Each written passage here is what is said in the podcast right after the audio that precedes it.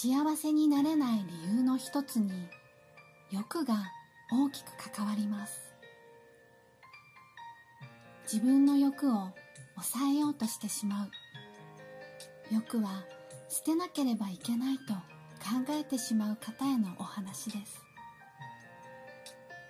ひとりさんのお教えを知ることによって欲との上手な付き合い方を学び幸せの道を見つけることができます。諦めるというのは明らかに眺めるということ。それは本当の自分を知っていればいいという意味です。人は諦め方が悪いから不幸になるとひとりさんはおっしゃいます。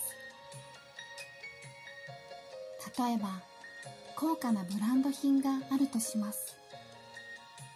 素敵だなと憧れる。本当は欲しいけれどブランドの名前がついているだけで値段が何倍もするなんてバカバカしいから買うのをよそうと自分に言い聞かせる人。自分を詭弁で納得させ買うことを諦める。このように諦められる人は諦める人生なのです。反対にこのブランド品が絶対欲しい。手に入れるためには値段が高くても働いて買おうと行動する。諦められない人は諦められない人生なのです。諦められない自分なんだと諦めて働いて買う。それでいいのです。自分は欲を捨てられない人間だと諦めればいいのです。結果的に買っても買わなくてもとにかくありのままの自分を受け入れ選択することが幸せになることなのです。価値観は移り変わるものですし正解は存在しないのです。ここで確認したい。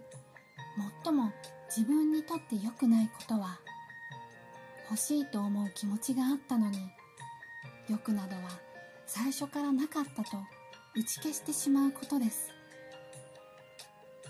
欲を悪いことと位置づけ欲を捨てることが美学かのように自分の思いをごまかしてしまう。不自然に自分の思いや感情を処理してしまうから歯車が狂ってしまい不幸の連鎖を招いてしまうのです。自分の思いを押し殺した状態では必ずどこかで反動が生じます。これは私自身のことですが子供の頃から大人の顔色を伺ってしまう癖がありこう言えば褒められるとかこう言えば叱られないとか自分の意思よりも大人の正解を探しているような子供でした。欲しいものを欲しいと言わず本当は欲しいという気持ちすら自分の中で押し殺して誰からも強いられていないのに常に我慢をしてきました。自分の中では我慢が当たり前なのでわがままを言ったり欲しいと素直に言える周りの人が羨ましくなりお門違いの妬みやひがみの気持ちが生まれついには感情を素直に表せる人を快く思わないようになってしまいました。大人になっても自分が作り上げた優等生を演じ続け人間味のない自分らしさのない生き方をしてきましたがひとりさんのお話を何度も繰り返し聞いて咀嚼し自分にどう反映していけばいいかを熟考してきました。そして目先の人の評価ではなく自分の気持ちに素直になる生き方を選択し現在に至ります。今では自分を認めることができたので人を羨むことが全くなくなり自分の生き方や選択に大満足しています。諦めたっていい。諦められないなら諦められないと諦めてしまえばいい。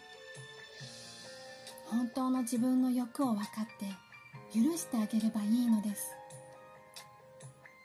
買うか買わないかよりも本当の自分を認めることの方がとても重要です。明らかに眺め自分を知れば正常に歯車が回っていきます。